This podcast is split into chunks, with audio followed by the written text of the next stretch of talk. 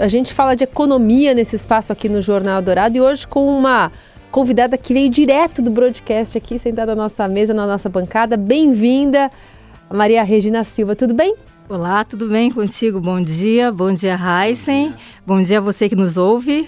Primeira vez na rádio? Não, né? Não, já. já o Heisen já me conhece, já, né, Heisen? Já, já, passei por aqui um pouquinho. Os nossos ouvintes. Mas não tem a expertise que vocês têm, tá? Não, mas a gente não quer isso. A gente quer que você tenha todo esse, esse trato para falar desses assuntos da economia para o nosso ouvinte ficar atento.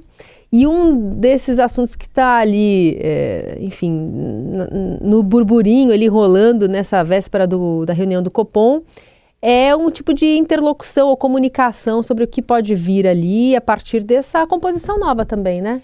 Exatamente. Olha, o, a gente lembra, né, que o, o Galípolo, né, o Gabriel Galípolo, ele era o número dois lei da Fazenda, né, uhum. né, e foi indicado pelo Fernando Haddad, que é o ministro da Fazenda, né, para diretoria compor a diretoria do Banco Central. Foi sabatinado, tudo certinho, né? A gente acha que tá agora vai ficar tudo Já em teve paz, com né? Haddad. Exatamente. Agora tá tudo em paz, né? Mas não. É, ontem surgiram relatos, né, de que o presidente do Banco Central, Roberto Campos Neto, estaria estudando adotar ações, digamos assim, para promover uma certa, ou melhor, para impor uma certa censura ou cerceamento à livre manifestação de diretores, né? E, de novo, a gente ressalta que o Galípolo foi indicado por esse governo. E esse governo está agindo atuantemente, digamos assim, desde o começo do ano, para o Banco Central cortar os juros. A taxa básica de juros, a Selic, ela está em 13,75% ao ano. O Banco Central daqui foi um dos primeiros do mundo a começar a cortar a Selic, a cortar o juro básico, né? Esse movimento agora vem sendo acompanhado por outros grandes bancos centrais, né? Mas aqui começou-se bem antes. Então espera-se que, claro, aqui também comece-se a cortar antes a Selic, né, o juro básico, né? Então tem essa pressão forte do governo, né? Cada hora um integrante do governo vem é, e fala e pressiona o Banco Central e em meio a isso veio vieram esses relatos de que o Banco Central, o presidente do Banco Central, estaria é, tentando impor aí algumas medidas para tentar limitar é, o espaço, digamos assim, desses diretores para poder falar, né? Mas o Banco Central, o presidente do Banco Central, soltou uma nota divulgando que é, isso não, não confere, que isso não é verdade, né? A conferir, né? A gente tem aí a reunião do Copom, dias 1 e 2, decisão saindo no dia 2, na quarta-feira. É, não sei como está aí, a, a, assim, é, como está, não. A gente não sabe ainda como vai ser a queda. É esperada uma queda. Uma queda, né? Grande ou pequenininha, mas uma queda. Pois é, cara. É, a gente tem ali as divisões. Tem gente que acha que dá para cortar meio ponto, né? E tem aqueles que ainda, é, olhando os comunicados do Banco Central, que eles sempre têm citado parcimônia, cautela, acreditam que, de fato, o Banco Central vai ser cauteloso e vai começar a cortar a Selic em doses homeopáticas, ou seja, de 0,25 ponto percentual. Bom, Regina, enquanto se espera a reunião do Copom, o Ministério da Fazenda também já está revendo algumas projeções dele para a economia, por exemplo? Pois é, então ontem o, a Secretaria de Política Econômica do Ministério da Fazenda soltou revisões, as atualizações né, de suas projeções.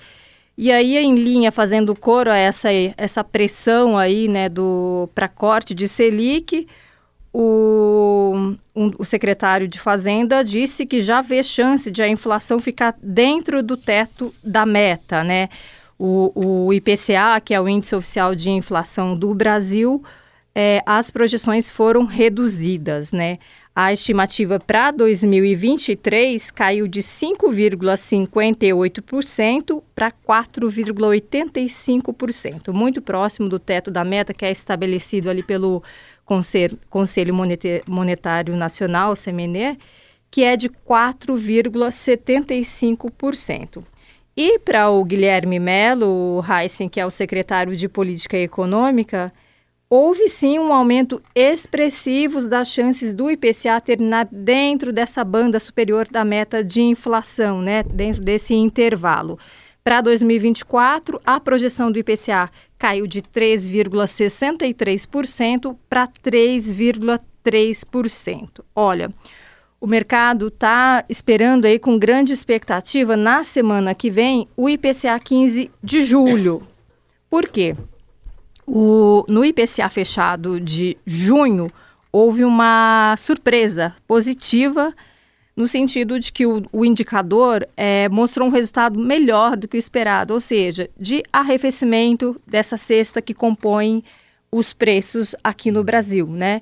Então tem-se uma expectativa de que esse IPCA 15 vá reforçar esse quadro de desinflação, né? Quem sabe até voltando a cair, uhum. mas é, não é majoritário isso. Então, podendo reforçar aí uma pressão maior, digamos assim, quem sabe aumentar aí as apostas de um corte da Selic de 0,50 ponto percentual no Copom de agosto.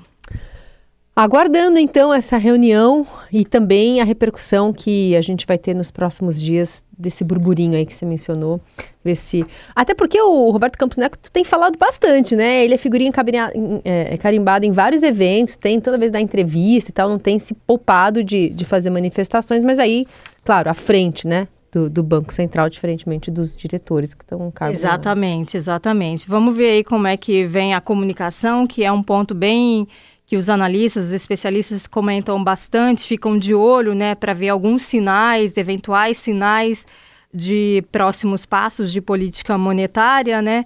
E vamos ver como é que como virá essa comunicação já com essa nova composição que tem aí também agora o Gabriel Galípolo, ex-fazenda. Muito bem. Essa é a Maria, Maria Regina Silva, editora assistente do broadcast e está conosco aqui às quintas-feiras. Obrigada, viu? Obrigada, pessoal. Um ótimo dia para vocês.